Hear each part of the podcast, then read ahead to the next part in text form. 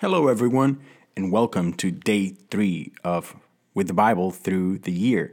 Today, our reading comes from Matthew chapter 2, verses 1 through 12. And as every other day, I'm reading from the New Living Translation. I just love that scripture, but feel free to read from, whichever version you prefer. And so here we go, day number 3. Jesus was born in Bethlehem in Judea. During the reign of King Herod, about that time some wise men from eastern lands arrived in Jerusalem, asking, "Where is the newborn King of the Jews?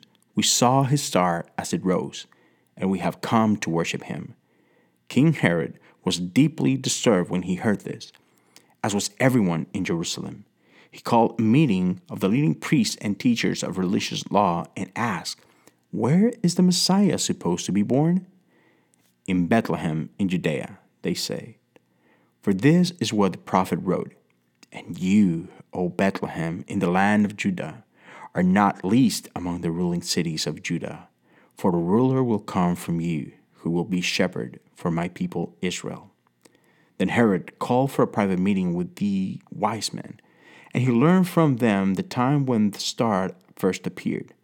Then he told them, "Go to Bethlehem and search carefully for the child. And when you find him, come back and tell me so that I can go and worship him too." After this interview, the wise men went their way, and the star they had seen in the east guided them to Bethlehem. It went ahead of them and stopped over the place where the child was. When they saw the star, they were filled with joy. They entered the house and saw the child with his mother, Mary, and they bowed down and worshipped him. Then they opened their treasure chests and gave him gifts of gold, frankincense, and myrrh.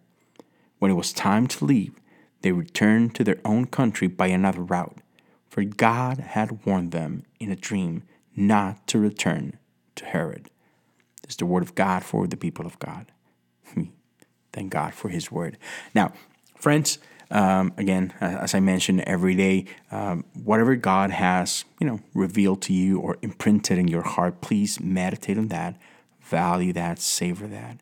Let me share just a little bit of what, God has placed in my heart as we read through the scripture today. And, I see these men who, why them, right? It's very counterintuitive, and I love this about God because he doesn't reveal to the, the usual suspects. He does not reveal this to, the head of the Jewish people, the religious, system, right? He didn't decide to reveal this to, the head of the church, the synagogue, or, all of that. No, he chooses foreigners. Yeah. People who, they're not from around. And not only that, but they don't even share the same belief system. These are people who worship their own gods, and yet they're willing to receive. They're willing to explore and to follow this message from this strange God, strange to them, right? And I love their obedience, their desire to we see this in the heavens. Let us go and find out what is this all about, right?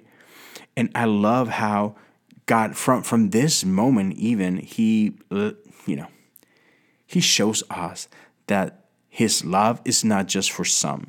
His love is not exclusive. No, that he's reaching out beyond our borders, beyond our understanding, right? Beyond our paradigms. Like he is after everyone. And I love how these men respond to his invitation, right? And so may we be people who are as well open to the invitation, and may we respond to this invitation, and we may come and search till we find. And what is the response once they arrive? They worshiped.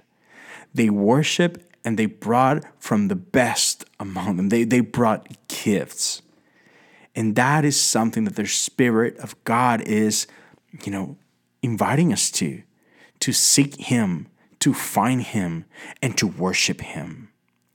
Oh, man, I love that. And, God kept talking to them, speaking to them, warning them. And so, yeah, may our ears be always attentive to His word. May our heart be always attentive to His Spirit. And may we always respond with the same obedience this man responded with. Yeah. So, friends, that is all for today. I hope we can continue this journey together tomorrow on day number 4.